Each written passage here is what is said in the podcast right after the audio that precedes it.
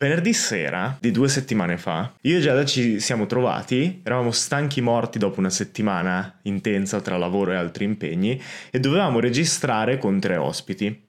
Allora Giada arriva a casa mia, facciamo le prove, imposto tutto, usiamo OBS, primo errore, perché è un buon software open source ma a quanto pare i bug non si sprecano, e poi chiamiamo gli ospiti.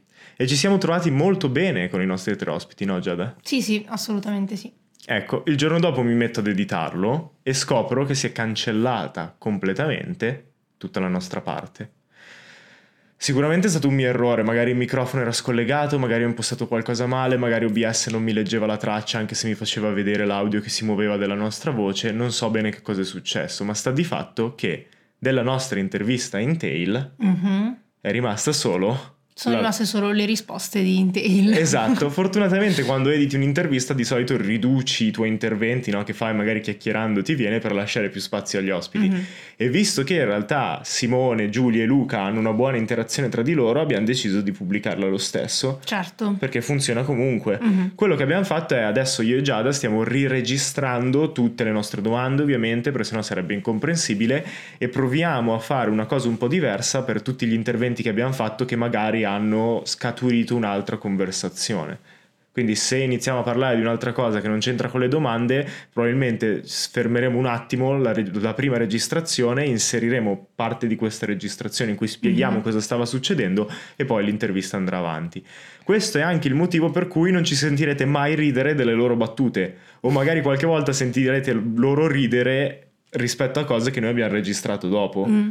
perché semplicemente abbiamo perso quell'interazione. Però eh, erano molto divertenti, abbiamo riso tanto durante sì. la registrazione, ci tenevo a, a, farlo sapere. Ciao a tutti, sono Giada Taribelli e sono qui con Emilio Palmerini, Simone Rosini, Luca Occhi, Giulia Bersani per parlarvi di Dungeons and Dragons e altri giochi di ruolo dal punto di vista delle nostre esperienze. In particolare, con i nostri ospiti parleremo del progetto di Intail e quindi di cosa significhi portare il gioco di ruolo come intrattenimento anche a un pubblico e non solo a chi ne sta usufruendo come giocatore. Ma non prima di aver fatto ai nostri ospiti qualche domanda da parte vostra. Partiamo quindi con la sigla composta da Supernova Collective. Mentre salite i gradini della torre che scricchiola e geme sotto il peso dell'oro accumulato in secoli, sapete già che dovrete affrontare un drago, ma questa volta sono due. E hanno un microfono.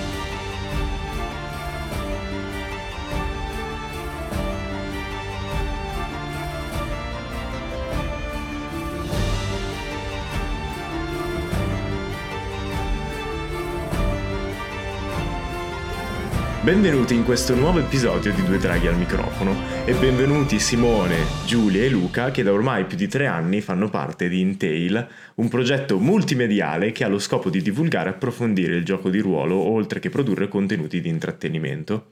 Esatto, da più di tre anni perché la prima puntata di Luxastra, che è la serie più conosciuta di Intel e quella con più episodi, eh, è stata pubblicata su YouTube il 28 febbraio 2019, ma ovviamente tutto il lavoro per produrre quella serie è iniziato mesi prima, già nel 2018. È un enorme piacere avere i ragazzi di Intel come ospiti di questo Grazie. episodio. Grazie a voi per... Grazie a voi per averci invitato. In questo primo segmento diamo spazio come sempre ai nostri ascoltatori, scegliendo qualche domanda a cui rispondere in modo approfondito. La prima domanda è da parte di eh, Captain Pizzin.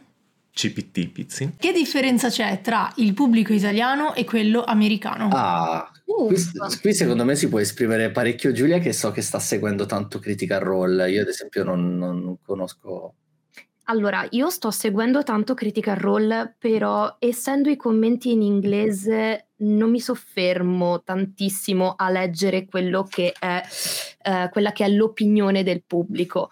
Sicuramente seguendo molto il tag sia su YouTube che su Instagram vedo uh, i fan che sono veramente, veramente, veramente accaniti. Quindi diciamo che... Mh, mm, ogni giorno vedo pubblicare disegni, fan art, um, come, cosa sono quegli spezzettoni nei video? Scusate, io questi termini non li conosco. Le pop-up?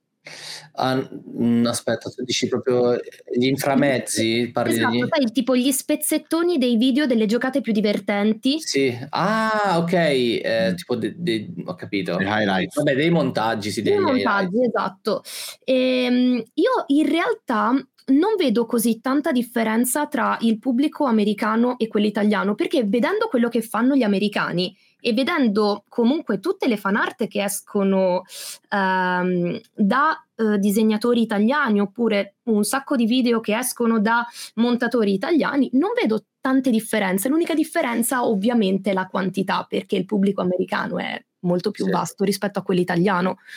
Sono- cioè, per quanto non abbia la stessa esperienza tua, cioè, non, non ho guardato quasi nulla se non una prima occhiata eh, Mhm. per Critical Role e altri format. E anch'io la, la- la sensazione che ho da, mh, da profano è che non c'è differenza. Sì. Soprattutto nell'ambiente comunque delle persone che si appassionano e guardano GDR o possono eh, giocare appunto ai giochi di ruolo. In generale tutto il mondo è paese da questo punto di vista, ma la nostra grande differenza è proprio che noi possiamo fare appello al pubblico esclusivamente italiano che parla italiano, che non è poi così vasto. Siamo la seconda community al mondo, cioè la community del GDR italiana è la seconda al mondo più forte, diciamo, e per contrastare un colosso come l'America o comunque la lingua inglese ce ne vuole, però comunque siamo sempre solo in Italia. Esatto. Ehm, io credo quasi che il pubblico italiano sia molto ispirato da quello americano, diciamo, perché comunque sia, ho eh, avuto prima esperienza con Intel e io, quando sono usciti i primi episodi, mi sono stupita a vedere tutte le fan art che uscivano dedicate all'episodio stesso, tutti i video che uscivano dedicati all'episodio stesso. Sì, fin da Insomma, subito poi. Esatto, subito quando usciva ehm, una bella scena all'interno degli episodi c'erano molti disegnatori che la eh, riportavano.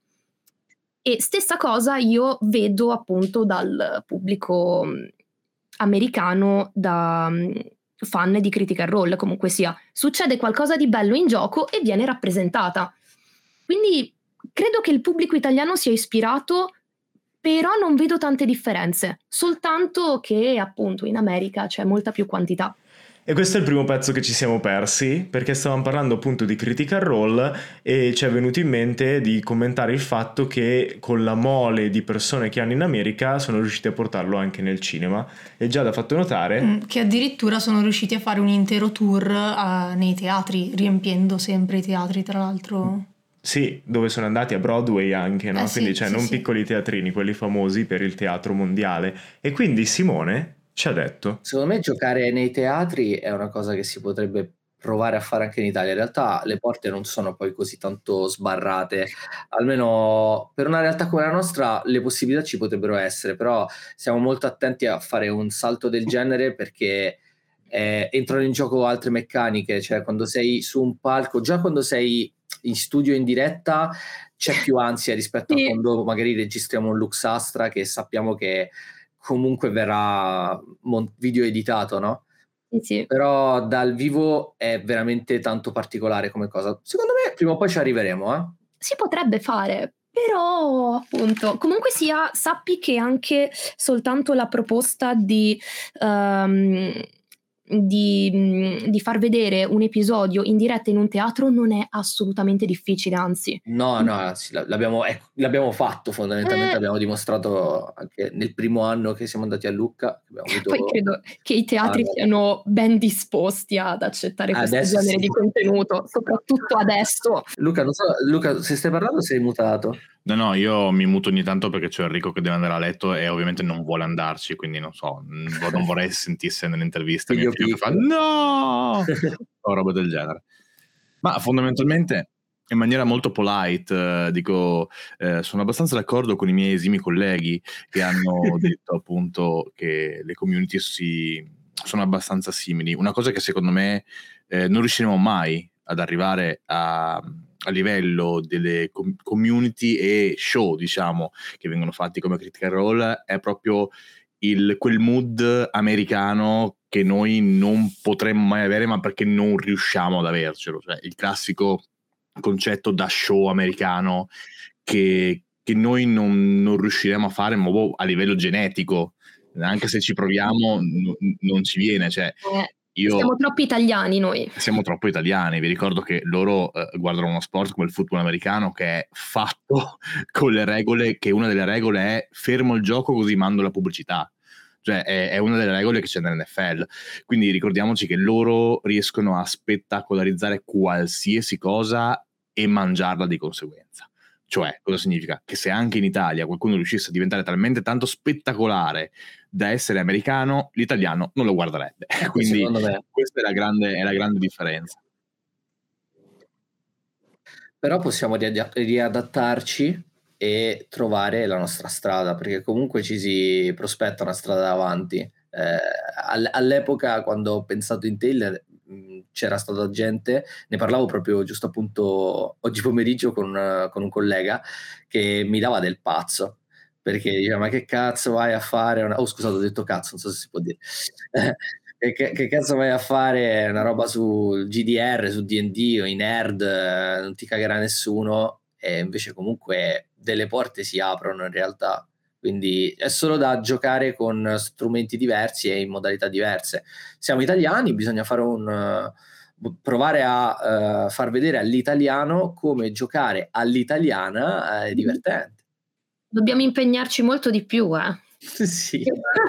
Però non si può dire che non siamo italiani, siamo molto italiani. In no, e rispetto all'italianità di Intel e all'italianità del gioco di ruolo in generale, Emilio ha avuto un'idea. Un'idea geniale.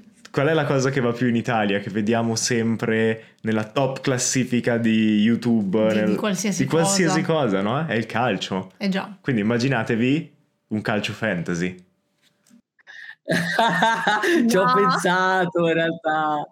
Ci ho pensato e, e, guarda che la scusami, eh, vado un attimo off topic, ma ehm, la, la, possibile congiunzione tra il mondo del calcio e il GDR è assolutamente fattibile. Mi ricordo che ne parlavo con qualcuno di player.it che avevano provato, de, sempre degli italiani, a tirare fuori quest'app per eh, giocare di ruolo, ma nel calcio, e stava andando forte, però non ricordo bene co- cosa fosse, era una roba testuale, penso ma andava forte. Jack One 92 chiede: Ispirarsi ad altre opere è importante per l'ombriu, ma dove fermarsi per non fare copie palesi? Cioè, la domanda, come un po' tutti i creativi, è: quanto puoi prendere ispirazione prima che diventi una copia? Allora, la domanda ovviamente mh, non può avere una risposta definita, per ovvie ragioni. E, si dice che un, un, artista copia sempre qual, qualcuna, qualche altro artista, ma il vero maestro è quello che non si fa beccare, no? Però ovviamente eh, come noi abbiamo, tra virgolette, eh, noi, noi, noi del, del, anni 2000 abbiamo copiato magari quelli degli anni 80, quelli degli anni 80 hanno copiato quelli degli anni 60, eh, per andare a, a, finire fino a qualcuno che ha copiato l'uomo di Neanderthal che pitturava sulle pareti eh, delle caverne, lui è il grande maestro che ha inventato le cose e non è possibile capire esattamente quando, qual è la linea che separa il tributo, la citazione fino alla copia, perché sarà sempre comunque soggettiva, nel senso, se io ehm, parlo per, per, per, esperienze tra virgolette personali, ehm, se io mi metto a fare una storia di, di, Star Wars all'interno di una giocata di ruolo ehm, in, in Intel, magari la scrivo e per me è una cosa... Mh, mm, anzi no, scusate, ricomincio. e qua Giulia mi è testimone. Mm-hmm. Più di una volta è capitato in Navigavia sì. che eh, a un certo punto Leo mi dicesse, ah, come quella cosa in One Piece. Sì, sempre, ogni cosa che hai e tirato fuori in Navigavia. Io l'ho visto allora, in montaggio. Era in One Piece. Premesso che eh, One Piece è un po' come i Simpson e quindi per ovvie ragioni hanno previsto tutto, ok? Visto le, visto, visto le quantità di episodi dell'anime e di capitoli del manga è praticamente impossibile. Io non leggendo One Piece mi sento, insomma, innocente però al tempo stesso c'è qualcun altro che invece mi dirà, eh no, sì, ha fatto come One Piece. Quindi per questa persona qua io ho copiato. Per me invece no, Per una persona che non ha mai letto One Piece sarà una cosa originale, per una persona invece che mh, non l'ha letto, cioè che, che l'ha letto invece sarà o copiata o un tributo o una citazione o mille altre terminologie. Non c'è una, una risposta. È chiaro che ogni persona, secondo me, moralmente deve capire qual è il proprio limite. Nel senso, se io faccio una storia in cui ehm, il mio personaggio, che si chiama Anakin Skywalker, cede il lato oscuro e diventa un cattivo con un'armatura nera, ecco, insomma, forse ho un po' esagerato nel copiare. Forse.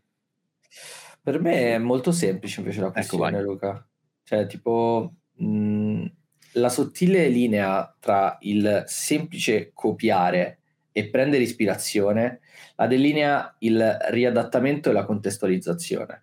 Se tu vedi qualcosa che proprio cazzo ti ispira, no? dici ok, farei proprio una campagna GDR così, magari ad esempio Mood Star Wars, vorrei fare una roba di Star Wars senza fare Star Wars, perfetto. Prendi i punti forti, no? quelli che ti hanno colpito maggiormente, che proprio al quale non puoi rinunciare, e prova a riadattarli contestualizzandoli con la tua creatività.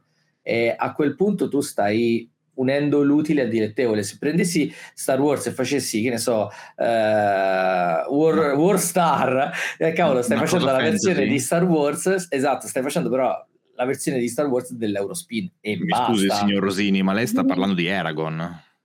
Eh, no, io non volevo dirlo. Però secondo me è così. E questo si può applicare sia penso a un Dungeon Master perché non sono mai stato Dungeon Master nella creazione di una campagna sia dal lato giocatore per quanto riguarda fare un personaggio. È ovvio che andremo ad attingere da quelle che sono le nostre esperienze conoscenze che implicano altre cose, altri contesti, magari della cultura pop o persone che abbiamo incontrato, ma se alla fine le, fa- le riadatti, le fai tu e le contestualizzi a ciò che veramente vuoi portare al tavolo, allora ci riesci, senza sembrare una scopiazzatura. Giulia? Sì, però quella linea continuo mm, a- a sostenere che non sia molto definibile. Cioè, credo che sia una cosa che appunto dipende da te. Non è che c'è proprio una formula matematica per cui puoi copiare tanto e mm, puoi copiare fino a un certo punto e poi ti devi fermare perché sennò è una scopiazzatura completa. Ok, Non- ci, ci vuole buon senso, Esatto. però cioè, la, la- la risposta definitiva te la dà un eventuale pubblico o persona che assiste a quello che stai facendo, che stai mettendo in scena, perché se qualcuno eh, su 100 persone e 10 vengono, ma anche solo 5 persone vengono da te e ti dicono cazzo, questa cosa è uguale a quest'altra, allora vuol dire che magari non sei stato tanto bravo nel riadattare, però la metodologia è questa, non è un'equazione matematica, ok, ma il risultato parla chiaro. Sì, sì, quello sicuramente. Quindi io immagino che stia comunque a te capire fin quanto puoi prendere spunto. ci vuole buon senso. Mm-mm. A- Avete perfettamente ragione, anche perché c'è questo concetto molto interessante che è sviluppato dalla sceneggiatura di Hollywood, per cui scrivere storie è un po' come usare una reazione, come creare una reazione chimica. Hai certi blocchi e quei blocchi eh, ti costringono a fare scelte più avanti man mano che scrivi. Quindi scrittori professionisti che sfornano centinaia di pagine per film e colossal sanno già questa cosa, che non c'è niente di nuovo, però magari prendi un'idea che in un genere ha funzionato in un certo modo, la sposti in un altro genere, tieni le stesse conseguenze ma cambia completamente il mood. Però credo che una- un'altra cosa fondamentale, necessaria per evitare di, di- di scopiazzare qualcuno o qualcosa, è prendere ispirazione da più cose. Perché se tu dici io voglio fare Batman nel contesto fantasy, eh, sarà molto facile creare qualcosa di davvero troppo simile a Batman per non essere notato. Se tu prendi qualcosa di un qualcuno e qualcosa da un qualcun altro, già un, un, eh, raddoppiando complichi di più la cosa, la rendi più elaborata, la rendi più personale. Se lo fai di tanti, allora hai praticamente vinto, si diminuisce drasticamente la pro- probabilità di emulare anche solo volendo una cosa che ricordi qualcosa, perché lo stai facendo di tante cose. A quel punto mi è sembrato sensato portare questo esempio eh, di Alan Moore, che fa l'esatto contrario di quello di cui stavamo parlando. Cioè Alan Moore è, ris- è rinomato perché quando inizia a scrivere una nuova opera, che sia un fumetto, che sia un libro, perché recentemente ha scritto anche dei libroni, eh, non legge nient'altro, perché sennò si sente di plagiare. No, ma comunque involontariamente vai a, a, quando tu vai a creare, vai a prendere ispirazioni da cose, però magari da contesti totalmente distanti da quelli che potrebbero essere i tuoi competitor. Allora è un altro metodo, ma comunque è inevitabile prendere ispirazione. Cioè, chi cazzo sei? Dio, non è possibile. Eh, eh, siamo umani, raga, cioè è normale. Il cervello va a pescare tra i ricordi, è là che va. Puoi anche semplicemente prendere spunto dalla tua vita, per esempio. Eh sì, comunque. E magari può... la tua eh. vita, quello che tu hai vissuto nella tua vita, oh ehi, siamo quante persone al mondo, può essere e, quello che ha vissuto qualcun altro. E anche in quel caso comunque si può dire che sta copiando, sta copiando da un altro contesto, però quello è un copiare sano, quello è un prendere ispirazione e non è semplicemente emulare. L'ultima domanda dei nostri ascoltatori era da parte di Leo Cod. Come prendete le decisioni riguardo a quali format fare e come gestite la comunicazione? Ma diciamo che tendenzialmente lanciamo un coltello in mezzo alla stanza e il primo che lo prende ha vinto. a volte però spegniamo anche la luce, eh, sì, che sì, diventa sì. ancora più divertente. Scherzi a parte, è molto difficile eh, riuscire a gestire tante menti creative in Intel ce ne sono davvero tante eh, e tutte diverse, nel senso chi è più eh, analitico come magari siamo io e Rob, chi è più istintivo come Simone, chi è eh, esplosivo come Matt eh, o, o, appunto anche Giulia è estremamente creativa eh, in maniera diversa da quello che, ehm, che siamo noi. È difficile ovviamente riuscire a mettersi tutti d'accordo perché per riuscire a scrivere una storia e poi... No, in realtà, inizialmente noi facevamo le robe un po' a caso, diciamoci la verità, Simone. Apriamo questo vaso di Pandora in cui sì, non, siamo così, non, siamo così, organizzati come vogliamo far credere. E ogni tanto si vede. Non l'abbiamo neanche mai nascosto, eh? No. Però tendenzialmente quando decidiamo di fare qualcosa, ehm, creiamo dei documenti eh, in Uh, ultimamente cioè, abbiamo preso un po', almeno io ho preso un po' la passione per utilizzare i fogli di presentazione molto professionali di Google, in cui scriviamo delle ipotetiche sinossi di uh, campagne, one shot uh, o, o, quello che può essere, e le presentiamo all'interno di un gruppo di produzione che analizzerà il, l'idea o al momento o in varie ed eventuali riunioni di produzione che sono molto difficili da organizzare perché eh, ognuno di noi ha i suoi impegni. Io e Simone, bene o male, ci, ci, ci, accampiamo in studio a editare, quindi bene o male ci siamo sempre. Però, ehm, ad esempio, un Gian che fa parte della produzione spesso è in turni di doppiaggio e quindi non, non c'è. Cerchiamo in qualche modo di leggerle tutte, di vedere qual è quella che ci ispira di più e a quel punto lì si fa un brainstorming quindi si, de- si, decide, ok, questa è un'idea che può essere funzionale, ma se aggiungessimo quest'altra cosa, e se invece chiamassimo tizio come player che potrebbe darci eh, la giusta spinta nel ruolare un personaggio particolare.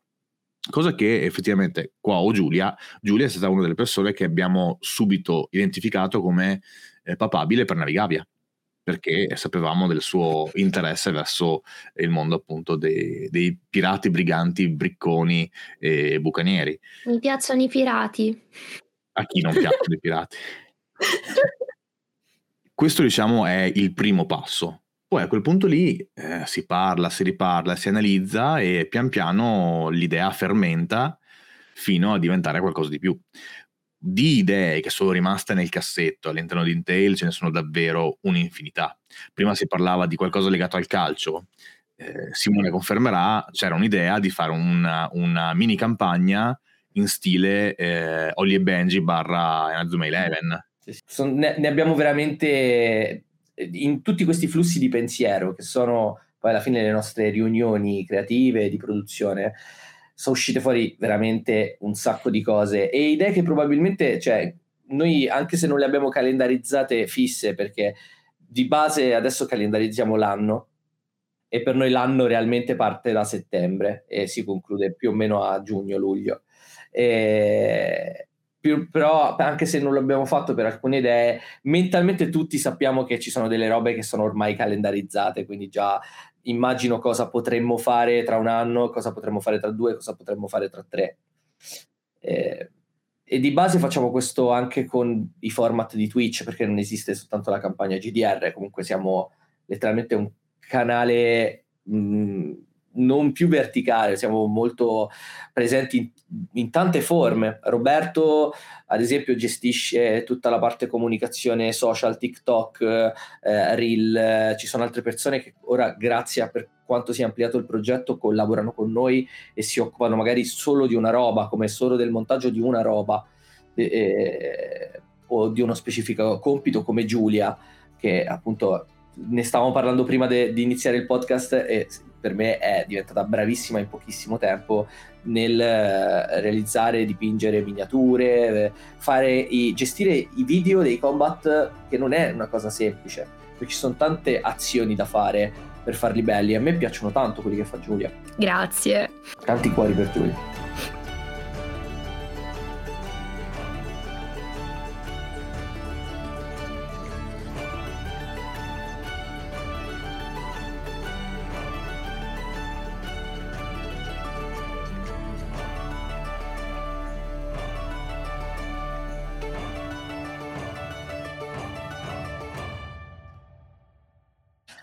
Simone, senti, ma tutti questi GDR, insomma, sono molto divertenti, ma non è che per caso sul canale di Intel oppure a qualche evento prossimamente vedremo qualcosa di nuovo? Eh, sì, sì, sì, sì, sì, Giulia, assolutamente sì. Eh, sono qui in collegamento da Modena e siamo pronti per mostrarvi il primo gioco da tavolo di Luxastra! E Cosa stai dicendo epica. davvero? sì. È quello che ho sempre desiderato! Sì. Parlo alla post-produzione di questa podcast. Mettete una musica epica? Assolutamente sì! Potrete provare in anteprima esclusiva il gioco da tavolo di Luxastra, che sarà un party game eh, cooperativo, eh, PvE. E, um, gioco di carte, non solo carte, ci sono anche altre cose, è molto succoso e sembra che sto parlando di una merendina. No, però potete venire a provarlo e a preacquistarlo al prossimo Play Festival del gioco. Perché se dico Modena Play si incazzano quelli del Play. Play se non fosse a Modena. sì. Cosa dici Giulia? Mi scusami, dove posso trovare questo gioco completo? Eh, non lo so. eh, non è ancora... cioè... No, nel senso non lo puoi dire. no, no, vabbè, sarà in prevendita ovviamente al play di Festival del Gioco e sarà probabile con dei tavoli, ci stiamo lavorando e non vediamo l'ora, siamo molto agitati. È, è da tanto che lavoriamo al gioco da tavolo ma non l'abbiamo mai eh, comunicato. Simone, scusami, hai sbagliato terminologia, è da troppo che stiamo Da troppo anche. eh, anche. Eh, era diventato una di quelle cose tipo Intel, no? Nel cassetto, invece alla fine ci siamo riusciti, è pronto, quasi, perlomeno, ma sarà probabile e poi acquistabile molto probabilmente a Lucca.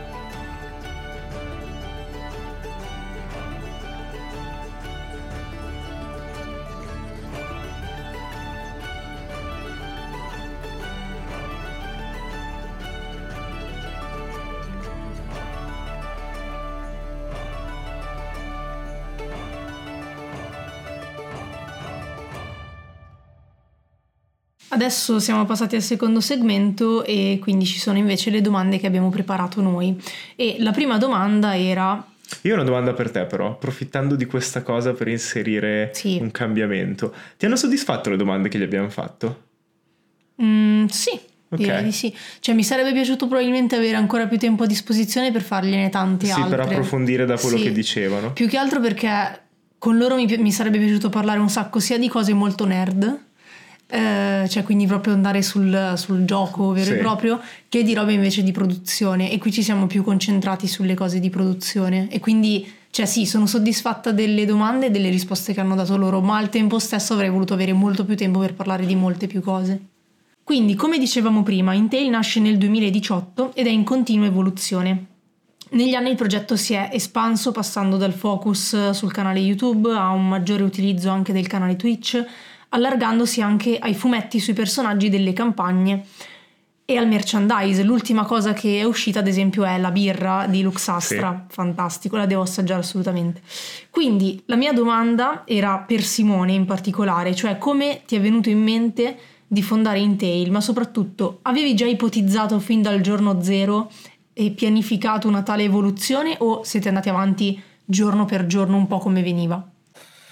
Allora, eh, partendo da quando ho iniziato ti do una risposta molto simile alla spiegazione precedente di Luca di, delle, delle, idee. No? Eh, ci sono tante idee che noi tiriamo fuori nei flussi di pensieri che poi vengono messe nel cassetto. È un po' l'idea di fare un canale sul gioco di ruolo e di narrare in particolare, perché mi sono son partito da lì, uh, dal narrare i, le campagne di gioco di ruolo con l'editing, con questo stile qui, mi venne in mente già non so dirti esattamente in che anno, ma nel corso della mia esperienza con i fancazzisti anonimi, che era il mio gruppo precedente, dove facciamo tutt'altro genere di video e mi sono tolto una marea di soddisfazioni mh, con uh, il web, uh, il video editing, uh, YouTube Italia. Eravamo cana- un canale veramente gigante.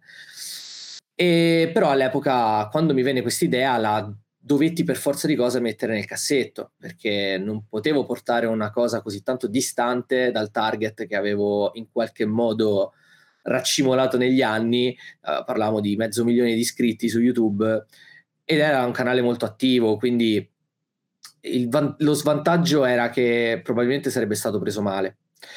E quindi a malincuore l'ho tenuto nel cassetto finché a seguito di un anno circa e qualcosa di pausa dai fancazzisti anonimi e non pensavo di tornarci, ma appunto mi mancava tanto il fare video su YouTube, ho cominciato a partorire piano piano questa idea che si faceva sempre più un, una voglia, eh, mi mancava gestire un gruppo, fare video, no?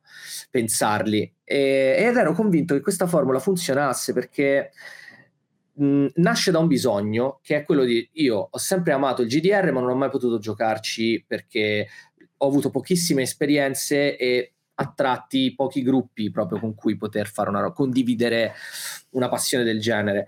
E cercavo quindi da spettatore per, perché ero, avevo voglia di giocare e non potevo farlo delle campagne di GDR belle su, su internet.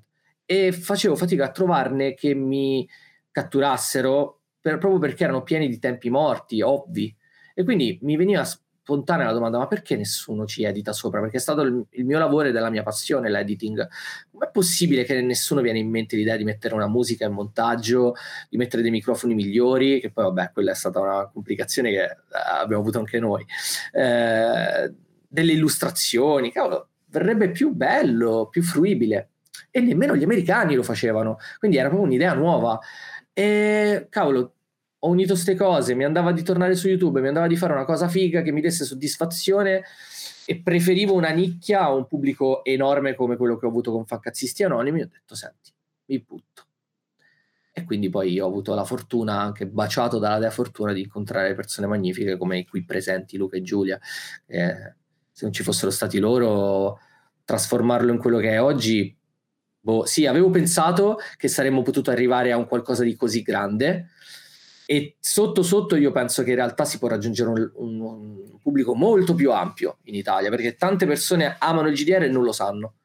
Sono sicuro che b- bisogna solo trovare la chiave e il modo per far sì che i nostri prodotti arrivino ad essere eh, visti anche da quel genere di pubblico. Però non mi aspettavo una cosa così repentina perché sono tre anni di, di Intel su YouTube, ma sono quattro anni che, perché da quattro anni che è partito, in realtà, eh, pubblicamente tre, ma un percorso del genere, arrivare ad avere un ufficio, essere un SRL, avere tutte queste brand, no, non me l'aspettavo.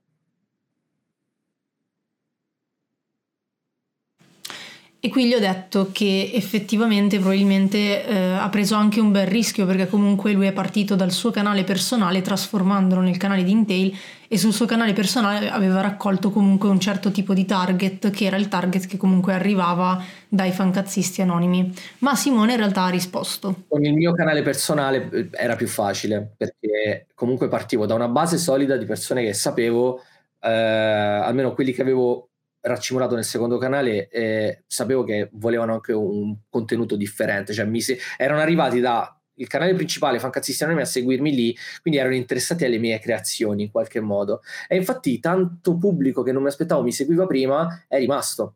Però bene o male ho deciso di fare una rebrandizzazione perché avrei potuto ottenere un boost maggiore ed è così, così è stato, non me l'aspettavo così grosso, semplicemente. E qui Giada, che si era preparata bene, mm. si ricordava una cosa particolare su come Simone ha iniziato l'avventura di Intail. Sì, aveva cancellato tutti gli altri video del suo canale, aveva spiegato che appunto avrebbe iniziato questa nuova avventura che sarebbe stata un gioco di ruolo editato e pubblicato sul suo canale e aveva fatto in realtà una sorta di videocasting, cioè aveva chiamato, diciamo, all'appello eh, persone pronte a immergersi in un'avventura del genere. E quindi, curiosa, gli ho chiesto se effettivamente nel cast di Intel sì. attuale c'è qualcuno sì. che è arrivato Grazie da quel, a quel video. video. Mm. Esatto. In realtà abbiamo ricevuto delle proposte interessanti all'epoca, ma ehm, essendo che sono sempre stato nell'ambiente di YouTube da anni e avevo già parecchie conoscenze, ehm, sono riuscito a comporre il gruppo in realtà senza attingere, anche perché purtroppo le, le, le, richieste più interessanti provenivano da persone che non erano proprio geolocalizzate vicine. Quindi grazie ai miei agganci che comunque di default avrei voluto mettere all'interno come Gian Andrea, ehm, quello che sono riuscito a trovare, no, in realtà una persona c'è, ma non tramite quel video, quindi non tramite quello specifico casting, ma tramite un qualcosa che ho fatto simile ben prima di pubblicare quel video, che è stato eh, nel 2018 proprio, forse era febbraio, non mi ricordo, quindi un, anno dopo, un, un anno, no, non mi ricordo, forse è il 2017, boh, non mi ricordo, ehm, ho fa- pubblicato una storia su Instagram, sul mio Instagram, chiedendo se ci fossero dei Dungeon Master all'ascolto che fossero interessati a un possibile format sul web del GDR. Mi rispose la Cicchibe, Roberta, che conosceva Matt e mi disse guarda, sto ragazzo è bravo. Io vidi uh, un anno prima una roba de, su Twitch di Cicchibe, che è appunto una mia uh, collega di Twitch, uh, dove si era fatta masterare da qualcuno che mi, piace, mi, piaceva particolarmente e io speravo fosse lui, cavolo, era lui. Quindi sono riuscito a beccare Matt eh, tramite internet. Gli altri sono tutte persone che conoscevano coloro che ho messo dall'interno, quindi Luca era, di, era, amico di Gian, Giulia, collega amica di Gian. E, e poi qui io avevo, io avevo una domanda di follow up e ho chiesto, Luca e Giulia invece perché avete scelto di far parte del progetto? Che cosa avete visto, intuito che vi ha convinto che ne sarebbe valsa la pena? Ah, intanto io vorrei soltanto dire una cosa riguardo al discorso che ha fatto Simone che mi fa sempre un tacco ridere, che io ogni tanto vedo ancora commenti su ah ma quindi hai vinto il provino? Per quel video che hai fatto ci sono un sacco di commenti a volte che chiedono ah ma questo è il ragazzo che ha vinto il provino e uno di questi mi ricordo che fu Nicola De Gobbis. Sì. quanto mi ha fatto ridere non ricordo in quale giocate è apparso e hanno proprio detto ah ma è Nicola è quello che ha vinto il provino. Sì. vabbè. Uh, sad story, uh, mi ero appena trasferita a Milano non conoscevo nessuno, ero sola come un cane, non avevo tanto lavoro al tempo perché comunque avevo anche appena iniziato con, uh, con il doppiaggio, mi ero trasferita non uscivo mai né niente. C'è stato un giorno appunto che stavo facendo i fatti miei, stavo giocando a League of Legends tristemente da sola e mi squilla il telefono ed era Gian Andrea. Ho detto, ma a parte il fatto che come fa Gian Andrea ad avere il mio numero di telefono, io non lo conoscevo bene al tempo perché comunque ci eravamo visti qualche volta uh, in uh, studio di doppiaggio, ma abbiamo principalmente collaborato per dei doppiaggi online, per fan dubbing e doppiaggi online. Allora vedo che mi chiama, dico, boh, ok, rispondo e io non sono una che è solita rispondere al telefono perché mi viene l'ansia. E, um, mi ha proprio detto tipo testuali parole ciao Giù uh, ti disturbo no no tranquillo vai, vai tranquillo no, dimmi e praticamente mi fa senti ma ti piacerebbe giocare di ruolo ho detto guarda sì, che, che cos'è? Cioè, no, che cos'è? Non, non, so cosa sia perché effettivamente non sapevo che cosa fosse Dungeons and Dragons. E mi ha appunto parlato di Simone, eh, mi ricordo Simone, Matt, Andros e non mi ricordo chi altro c'era e mi disse guarda, c'è, non so Tommy. se conosci Tommy. No. Sì, ok, ma Tommy non era Tommy. Guarda, non so se conosci Simone Fancazzista, bah, bah, bah, bah, bah, ha fatto questo, aveva un canale con ha deciso di aprire un canale, ha deciso di fare uh, giocate di ruolo registrate da pubblicare su YouTube. E io già lì ero, allora, non so cos'è il GDR. Io non sono pratica di YouTube, nel senso ho sempre dato la mia voce ma non ho mai dato il mio aspetto, quindi già questa era una cosa che dicevo no, perché? E, e poi appunto mi disse, guarda, eh, ti passo eh, un video esempio e mi passò appunto un video di Critical Role che io ovviamente al tempo non capivo perché non, non sapevo manco chi erano e l'ho guardato, ho detto sì ok, tutto molto interessante, ma che cos'è effettivamente? Mi ha passato il manuale di Pathfinder perché appunto al tempo non, ehm, non, abbiamo iniziato con DD, ma abbiamo iniziato con Pathfinder. Mi ha passato il manuale, ha detto datti una letta e guarda un po', e io ero lì, boh, ok. Cioè, mi ha passato... Anche perché i manuali di DD non sono proprio piccoli e semplici da leggere. Sì, mi ha passato sto malloppone di gioco e io ho proprio detto no guarda Gian non credo di esserne in grado onestamente infatti mi stupisco, sembra... mi stupisco che tu non sia scappata no è che appunto ero lì e dicevo guarda mi sembra improbabile che io riesca a imparare tutto sto gioco non è che e, e poi appunto mi fa guarda senti prenditi del tempo per pensarci. In ogni caso, se vuoi, io stasera mi vedo con Simone, Andros e Matt e ci incontriamo e ne parliamo un po'. Io ero molto sola, volevo tanto uscire, volevo tanto degli amici. Allora ho detto, boh sì, ok, usciamo con queste persone che non conosco, così dai, giusto per fare amicizia. E no, è stato amore a prima vista perché eravate strasimpatici e io veramente non avevo mai conosciuto delle persone così sopra le righe, diciamo, perché non ero abituata comunque sia a... Um... Sei letteralmente partita all'avventura. Sì! Sì, cioè ho proprio detto, boh, io non so chi sia sta gente, vabbè dai, ho voglia di uscire, facciamolo.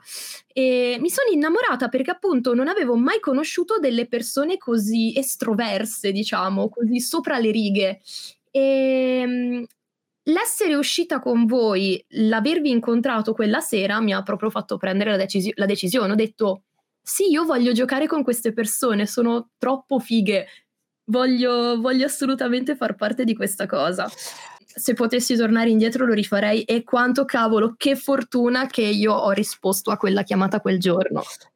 Eh, io infatti ero strafelice che eh, mh, allora c'è stato questo momento in cui abbiamo, era proprio in fase pre-alfa, pensato, eh, ok, eh, sicuramente ci metto Tommy, eh, Gian, me, questo Matt eh, mi intriga, lo voglio, e mm. Gian già lo conoscevo ovviamente, anche Tommy eh, e, e, Andros. Però eh, appunto il progetto doveva ancora partire, quindi feci questo casting, ma il tempo veramente di pochi giorni dopo aver pubblicato quel casting il gruppo si era già composto perché ha fatto da vortice, ha tirato tutte le persone che avevano voglia effettivamente di, di vederla una roba del genere. E non mi aspettavo che fosse, potesse essere così facile comporre un gruppo così figo perché vado molto fiero de, del team. Ma voglio sentire Luca perché secondo me c'è da raccontare una, una versione ancora più divertente. Mi sopravvaluti. Ma in realtà il mio intreccio narrativo è completamente diverso. Nel senso, io, eh, vabbè, Gianandrea lo conoscevo già da, da una vita, eh, perché comunque abbiamo fatto più o meno cosplay insieme di Assassin's Creed in tempi estremamente non sospetti. E poi ce l'ho avuto come giocatore anche mentre masteravo una campagna quando uscì subito la quinta edizione la, ci ho cercato un party eh, per provare subito a masterarla e Gian Andrea fu uno di questi quindi proprio letteralmente abbiamo imparato la quinta edizione insieme E mh, poi il nulla cosmico, ovviamente, per un sacco di tempo. Poi a certo punto, per un motivo o per l'altro, adesso non mi ricordo esattamente com'è andata. Eh, Gian Andrea mi dice: Stiamo cercando delle comparse per fare questo video di un mio amico.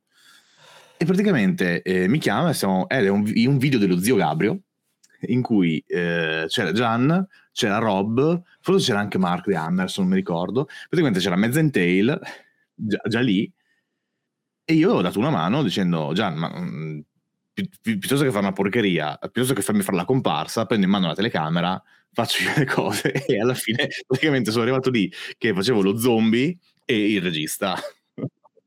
Perché mi, mi veniva l'orticaria a vedere cosa stava venendo fuori. Da lì in poi Gian mi ha registrato eh, come sa anche fare video nella sua, nella sua rubrica. Quindi quando a un certo punto ehm, mi, non mi ricordo se mi chiama, mi manda un messaggio, sono sicuramente un vocale conoscendo Gian Andrea. Ehm, e mi dice guarda stiamo partendo questo progetto legato al gioco di ruolo e così via noi stiamo facendo un po', un po la sigla eh, non è che me la metti un po' a posto quello che ho fatto io e, e vediamo la sigla ovviamente non la sigla musicale ma la sigla visiva eh, animata visiva esatto me la manda e io molto polite gli dico non è proprio bellissima. Facciamo che vi, secca se ci metto un attimo mano io ne faccio un'altra. Ed è poi quella che è diventata la sigla che è uscita per la prima stagione di Luxasta, no? Eh, a quel punto in poi Gian mi fa, eh però Simone lo vedo un po' in difficoltà nel montaggio, non è che puoi dare una mano.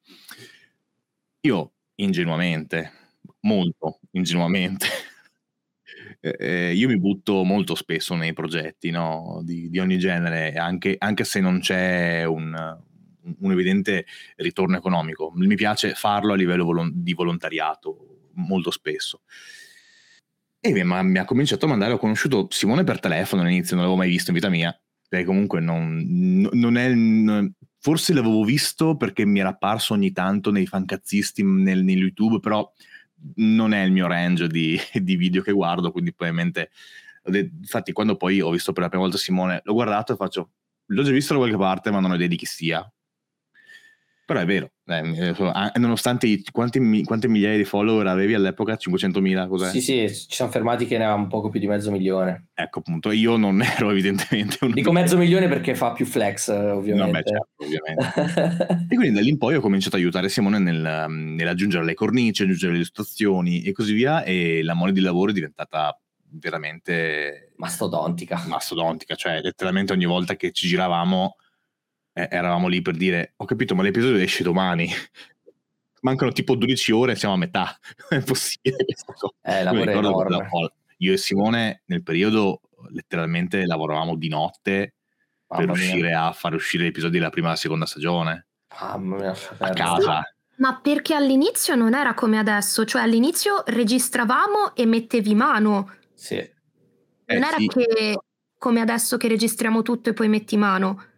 Cioè, eh. allora, è che eh, all'epoca abbiamo iniziato, diciamo che pubblicavamo un po' in corso d'opera. Io non mm. mi ero accorto di quanto effettivamente potesse esatto. essere gigante, sono molto geloso dell'editing, quindi per me all'inizio Luca è arrivato che proprio c'era bisogno cioè, di, di, condividere il lavoro di post-produzione con altre persone, che all'inizio me ne occupavo tutto io, eh, ha dato una mano per un breve periodo per alcune cose, perché poi il montaggio è estremamente varia, come cioè, apriamo un ventaglio di cose, ci si potrebbe fare un podcast solo su questo.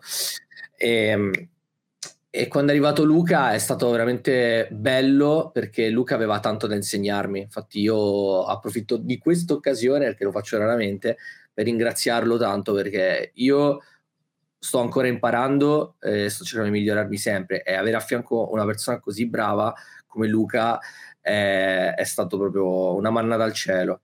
Ok, adesso mi metti anche un po' in imbarazzo, insomma, siamo... Tesoro! Vabbè, tanto se anche fosse che arrossisci hai la webcam spenta e nessuno ti vedrà arrossire. No, no, però voglio, voglio dichiarare che sono un maestro molto severo. È vero, meno male. Io sono un allievo pessimo. Sei un cane maledetto.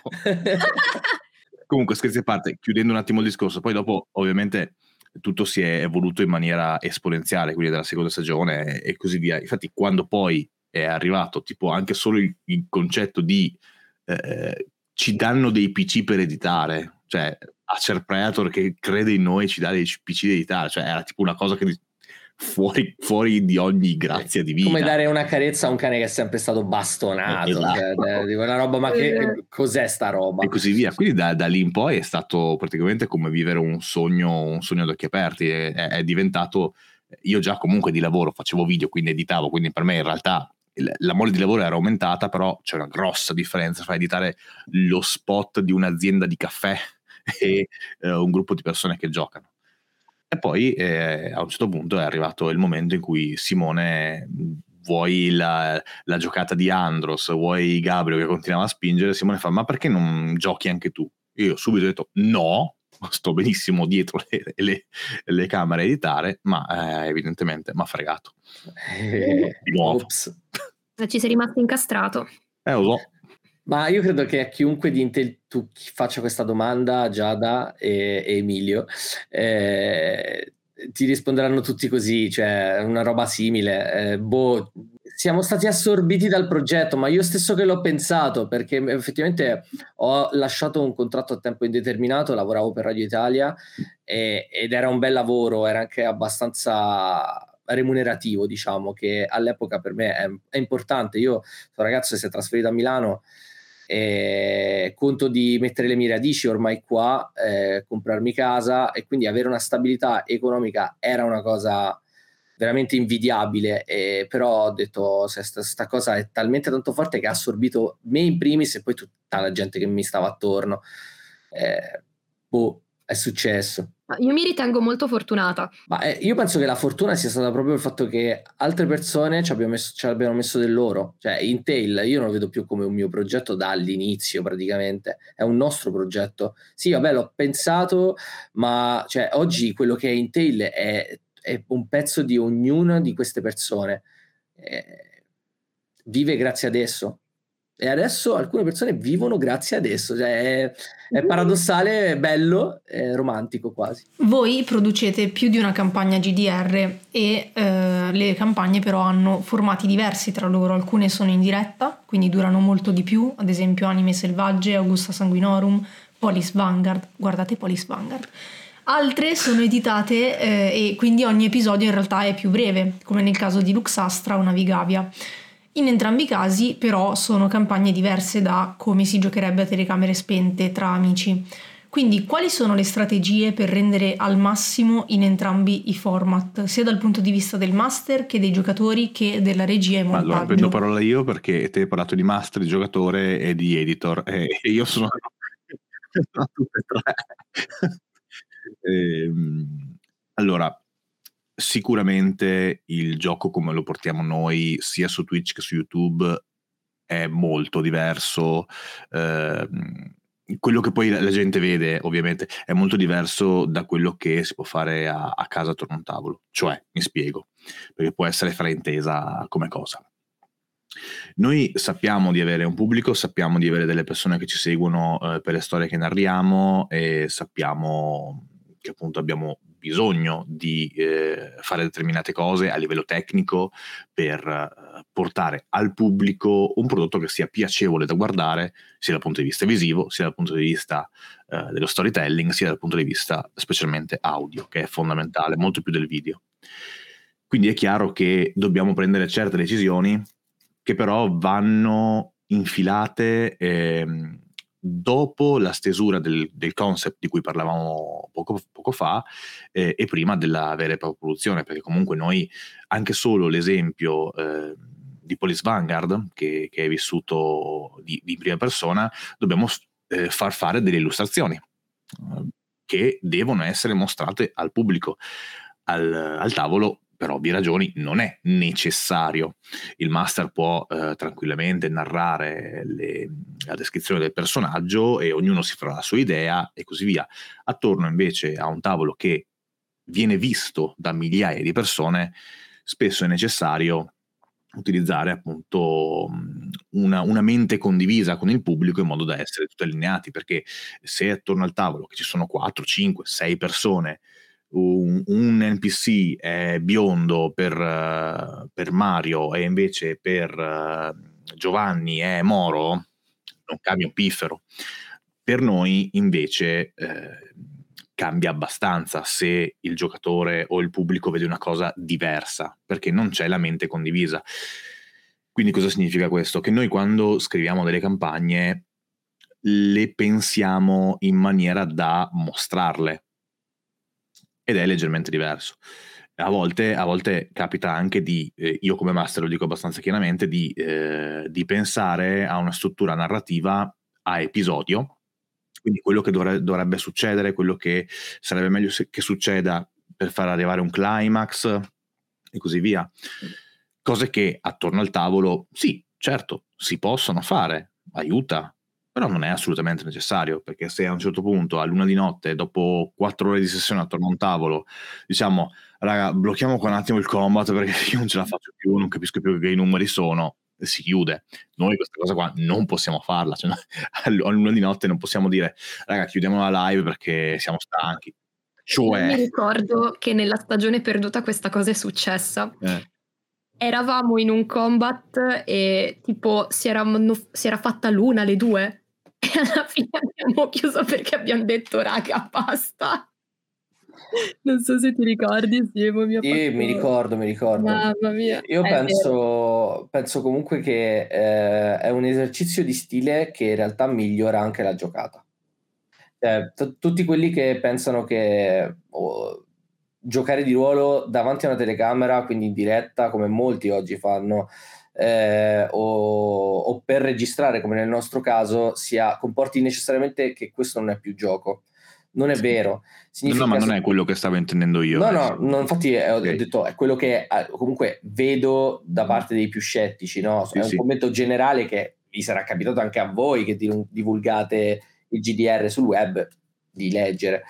Però in realtà eh, io vi dico da, da, da persona che lo fa, eh, ho notato che la differenza, sì è vero, è che hai una pressione, una responsabilità e magari per certi versi anche un'ansia in più, no? Di prestazione. Hai una consapevolezza che quello che dovrai andare a fare dovrà per forza di cose essere vivere un'avventura.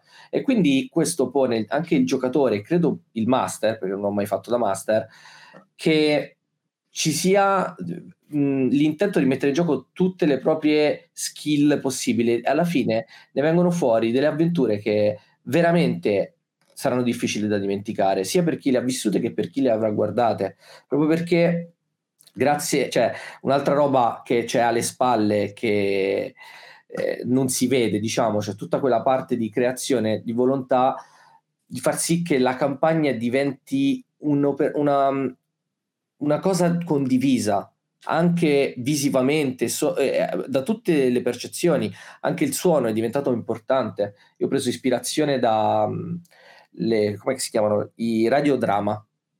C'era questa cosa che mi colpì tantissimo, lo racconto sempre a papà, no? Che mi chiede spesso mio padre, ma come, come mi fa domande perché è affascinato anche lui da sta cosa. E io gli dico sempre, ho preso maggiormente ispirazione da una cosa che mi è successa quando ero piccolo, che lui neanche si ricorda. Stavo in macchina a fianco a lui e mi fece ascoltare in radio questo radiodrama che già se ne sentivano, cioè è una cosa che andava tipo negli anni 70, negli anni 80, già quando ero piccolo era una roba proprio, guarda, ti faccio sentire questa cosa che io sentivo da piccolo. Che cos'è? Ed era praticamente questa sceneggiata di persone che vivono una vicenda come un telefilm, però tu ascoltando con i suoni, musiche e suoni appunto che accompagnavano i loro anche movimenti, riuscivi a vederli per, ed era magico. Questa cosa unito a, a YouTube o a Twitch ti permette di narrare una giocata, una campagna di GDR, semplicemente devi prendere questi strumenti e capire dove inserirli nella macchina. Tutto qua, sono ingranaggi. Se li fai funzionare, allora la gente si diverte e non si annoia. Tra l'altro qui io ho trovato un po' un punto di contatto con Simone perché a lui piacevano gli audiodrammi della radio, mm-hmm. a me piacciono un sacco i podcast horror che riprendono un po' questa cosa di raccontare storie e che proprio tramite eh, il fatto che sono soltanto audio eh, riescono a rendere molto bene il sentimento che vogliono mandare, sfruttando fino in fondo il proprio eh, medium. Pensiamo ai creepypasta Le creepypasta cosa sono? Racconti, perché se tu riesci a far sì che il tuo contenuto possa essere fruibile per chiunque, anche per un non vedente, eh, cavoli, hai vinto. Eh. Qui mi è venuto in mente di cambiare la domanda, un po' perché mi sembrava interessante fare interagire su qualcosa più legato al contenuto, no? quello che dicevamo prima mm-hmm. che ti chiedevo. Quindi invece di chiedere eh, quello che ci eravamo preparati, ho chiesto dove trovate ispirazione per i Bella. personaggi. Raga, faccio parlare voi perché voglio saperlo. Uh, io vado su Pinterest. Praticamente io alla creazione di un personaggio solitamente prima penso all'aspetto e poi penso a tutto il resto. Quindi non è che vado, ok, voglio fare una stronzetta, oppure no, voglio fare una un po' altezzosa. No, prima vado su Pinterest, mi cerco una carellata di immagini, vedo tra le immagini uh, se c'è qualcosa che mi ispira e quindi dico, cavolo, bello questo abbigliamento. No, cavolo, bella sta statura. Bello sto colore di capelli. Cavolo, bella questa cosa qui. E poi metto tutto insieme. E poi creo il carattere del personaggio in base a quello che ho creato più o meno. E qui hai trovato tu un punto di contatto con Giulia invece. Esatto, sì perché gli ho detto che anche io più o meno eh, faccio così. Allora non sempre cerco su Pinterest, però la maggior parte delle volte mi viene proprio in mente l'immagine del personaggio che voglio giocare, cioè riesco a visualizzarlo proprio esteticamente e da lì mi immagino un carattere, una storia, i retroscene, tutto quanto. E quindi ho detto sono contenta che finalmente ho trovato qualcun altro che ha il mio stesso processo di ispirazione produttivo. Molte volte a caso, io ho creato anche molti personaggi a caso girando su Instagram io su Instagram giro, scorro sulla home e vedo modelle, vedo che ne so, eh, ad esempio, Kyla l'ho pensata così perché ho visto una ballerina su... Mm, no, scusami, non Kyla, eh, Obri di Anime Selvagge. L'ho pensata così perché scorrendo su Instagram ho visto una ballerina, loro ho detto cavolo che meraviglia e da lì è partito tutto. Luca? Io non ho una mm, regola precisa, di solito cerco sempre di trovare un fulcro che mi aiuta poi a girare attorno, ad esempio appunto eh, quando creai Boris e Lux Astra stavo giocando tantissimo a Red Dead Redemption, quindi ho detto, ah, western, beh, un anno col cappello da cowboy. e, poi, e poi è venuto fuori un po', un po' tutto il resto. Di solito funziona così. Poi sì, esattamente come Giulia, non uso Pinterest perché non, non mi ci trovo benissimo, preferisco ArtStation, che trovo più ispirazione lì, anche perché trovo anche molti concept eh, proprio a livello anche magari di ambientazione, cioè a volte anche solo uno sfondo, un, un paesaggio mi danno, mi dicono ok, bello sto paesaggio, chi ci vivrebbe lì? Chi, chi, chi piacerebbe fare casa qui, eccetera, e a quel punto lì sviluppo tutto, tutto, il resto pian piano, sempre comunque da un fulcro, quindi metto un punto centrale e poi metto tutti i rami attorno che poi eh, magari diventano le radici, diventano eh, le foglie e così via. Io non sono lineare, eh, ma di base, di default, sono tendenzialmente caotico, caotico, quindi anche il modo in cui vado a pescare idee per format o personaggi eh, è, è, praticamente identico, quindi potrei descriverti un processo creativo che ho fatto simile all'idea di Intail. Vado di solito indietro a ripescare cose che mi hanno appassionato che, che possono essere boh, personaggi di serie tv, di film, eh, cartoni animati, fumetti, tendenzialmente queste cose che mi hanno sempre detto essere inutili le immagazzinavo bene nel cervello, quindi vado magari indietro nel tempo e cerco un concetto che mi piace e poi gli do forma dandogli qualcosa di mio, che magari di solito mh, varia anche dal mood in cui sono, che periodo sto vivendo, e tutto mi influenza. Poi alla fine magari come Giulia vado guardando online dei riferimenti visivi, però non sono l'elemento di partenza, anzi sono quasi l'elemento finale di creazione di un personaggio in particolare. Eh, cioè non un personaggio in particolare, ma in, in particolare la creazione dei personaggi. E magari mi ispira qualcosa con il vestiario e anche lì pesco magari Pinterest, eh, vado a vedere altri cartoni animati, cioè cerco di prendere un pezzo da ovunque e poi ne miscelo una ricetta tutta mia. Ultima domanda prima dell'ultimissima che facciamo di solito.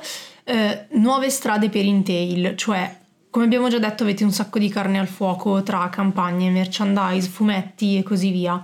Ma che cosa vi piacerebbe fare che ancora non fate? Qual è il sogno del, nel cassetto che potrebbe essere qualcosa di realizzabile in futuro, ma che ancora non è stato proprio progettato? Qual è la meta da raggiungere? Madonna, il cartone animato! un cartone animato di Luxastra, di Navigavia, di tutto, di tutto. Il sogno massimo sarebbe fare il cartone animato e poi doppiare pure il mio personaggio. Parlando di sogni, eh, ho, ho tanti, tanti sogni, cioè ho tante aspirazioni. È un progetto che mi dà modo di liberare la fantasia al massimo, si può colpire qualsiasi settore con un progetto del genere proprio perché non è verticale. Cioè tu stai raccontando una storia alcuni oggi ci guardano come, ci, come guarderebbero Netflix, quindi si può paragonare paradossalmente a cose molto distanti come appunto l'universo di Star Wars, eh, Marvel, Cinematic Universe, qualsiasi roba semplicemente portata al GDR. Quindi tu da lì puoi pescare ovunque. E ultimamente mi sto prendendo tanto bene, anche se purtroppo la crisi della plastica e tutte le crisi del mondo che stiamo vivendo non aiuta. Mi piacerebbe moltissimo entrare nel mercato delle action figure, delle miniature, eh, tutto quell'aspetto lì è una roba di marketing che mi attira. Però, cavoli, sì, cartone animato, come ha detto Giulia, ma arrivo a dirti magari romanzi, manuali di GDR, diventare una casa editrice, provarci, è fattibile, non è impossibile, sarebbe figo io sono forse un po' più terra-terra, diciamo. Ehm, adoro editare, adoro mettere mano ai video, eccetera, ma contrariamente a quanto detto da Simone prima, che è estremamente geloso, eh, se io avessi un team di editor che posso ovviamente eh, comandare a bacchetta, in cui posso eh, solo vedere poi quello che, che viene fatto, eccetera, non mi dispiacerebbe sicuramente. È ovvio che avere un team di editor eh, equivalerebbe a un fottio di soldi di, di, dipendenti da pagare, che ovviamente sarebbe eh, fuori discussione. Si sta sognando, Luca, si sta sognando. Sognando infatti, infatti, infatti. E, e, poi quindi di conseguenza, contrariamente al cartone, io sono più sul live action. Anche. È ovvio, è ovvio Anche. che eh, il live action di qualsiasi cosa fantasy o simil fantasy, come potrebbe essere sia Luxasta che Navigavia, ci vuole un budget elevatissimo per renderlo bene. Perché il problema dei live action di questo genere è che o lo fai veramente bene, o se anche solo lo fai al 99% sarà una cosa di un trash fuori misura. E quindi per, per, quanto mi riguarda sarà un sogno che molto probabilmente non, ave- non si avverrà mai, ma se proprio vogliamo andare ancora più avanti, è proprio avere eh, addirittura un'azienda come Netflix o Amazon o, o, Disney che vengono a noi e dicono ok, noi vogliamo puntare, non so che cavolo ne so, 10 milioni di dollari, 20 milioni di dollari per fare un pilot di una vostra, una vostra serie, vedere come funziona, eh, facciamo a livello internazionale e e voi siete semplicemente, noi vi compriamo la licenza per fare questa serie e la controllate, perché poi capita infinite volte che queste grosse major arrivano e, e ti creano poi la versione live action di un prodotto che è completamente diverso. E per questo sarebbe il mio, proprio il mio sogno total definitivo, avere una major che arriva e dice ok, noi ti acquistiamo i diritti per questa storia, voi la, diciamo, la seguite, ma noi facciamo un po' tutto il lavoro sporco, ecco, quindi venite alle, alle anteprime, le vedete, ci dice se, se, questo costume va bene, se, questa, eh, se, questo effetto sonoro è quello che pensavate voi, e così via. Questo sarebbe veramente una roba da... non so se si può dire, magari siamo invitati minori di 18, ecco, diciamo.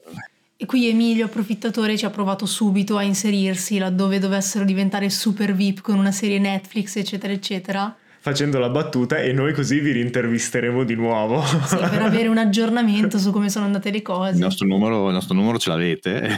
no, cioè dopo diventeremo dei VIP, questo vuol dire che non saremo così raggiungibili. Ma guarda, c'è già della gente che ci vede come dei VIP. In realtà, per certi versi, facciamo anche a volte una vita da VIP, eh, perché sarebbe veramente ipocrita negarlo. Cioè, il web ha portato una, un, seguito importante di gente, tra l'altro, straeducata. Quello che dicevo prima, la community, io la amo.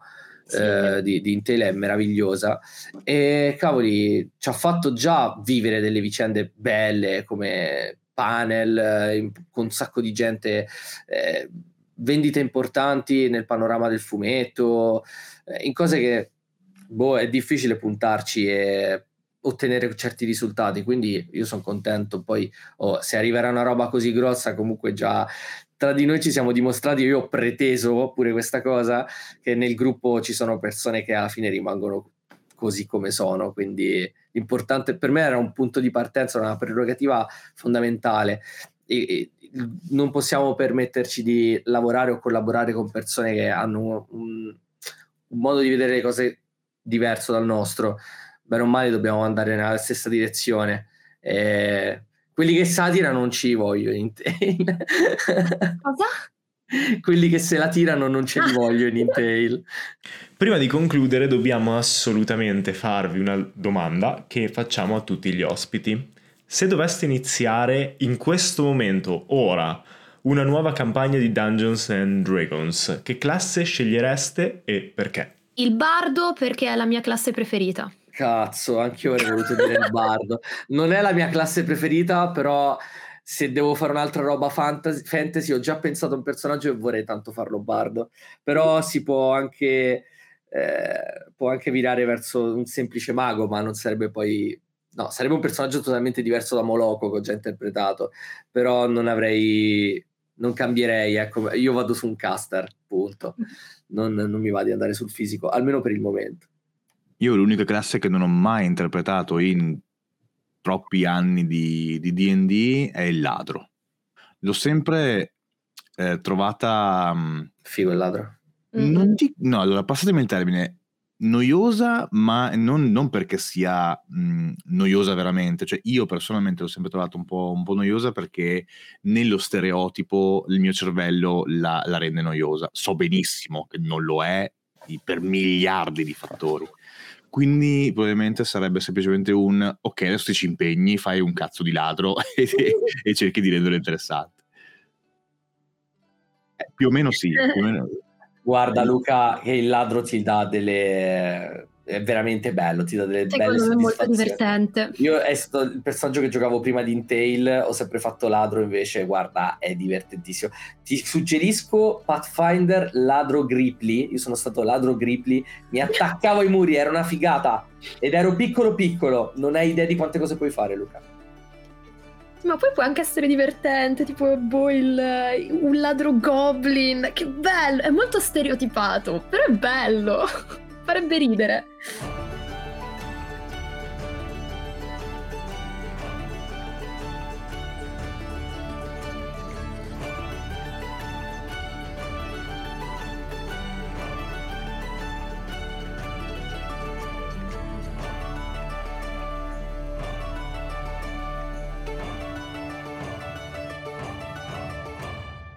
Benvenuti al nostro segmento finale sponsorizzato da Owlwood Gaming www.owlwoodgaming.it e vi lasciamo anche il link in descrizione.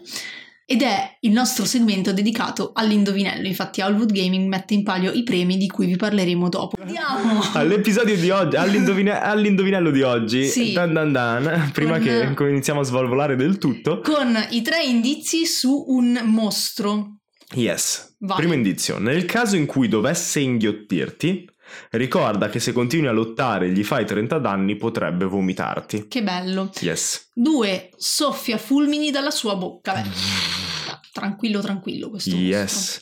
È un lucertolone con le corna e con le zampe da T-Rex. Un paio di zampe da T-Rex, cioè c'ha le zampine rachitiche, insomma, Mm, quello che sto tentando di dire. Sì. Anche. Beh, diciamo che per chi ha incontrato questo mostro è abbastanza palese dalla descrizione quale potrebbe A me piace essere. tantissimo graficamente, a me Mm. fa impazzire. A me non l'ho mai messo, infatti. schifo. Eh, vabbè. No, no, va bene.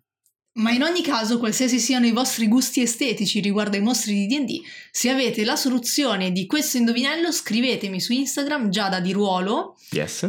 per poter vincere un punto in classifica e Mhm. quindi nel caso in cui foste già in una buona posizione in classifica e steste lottando contro qualcuno Mhm, per accaparrarvi i primi 5 premi, mhm.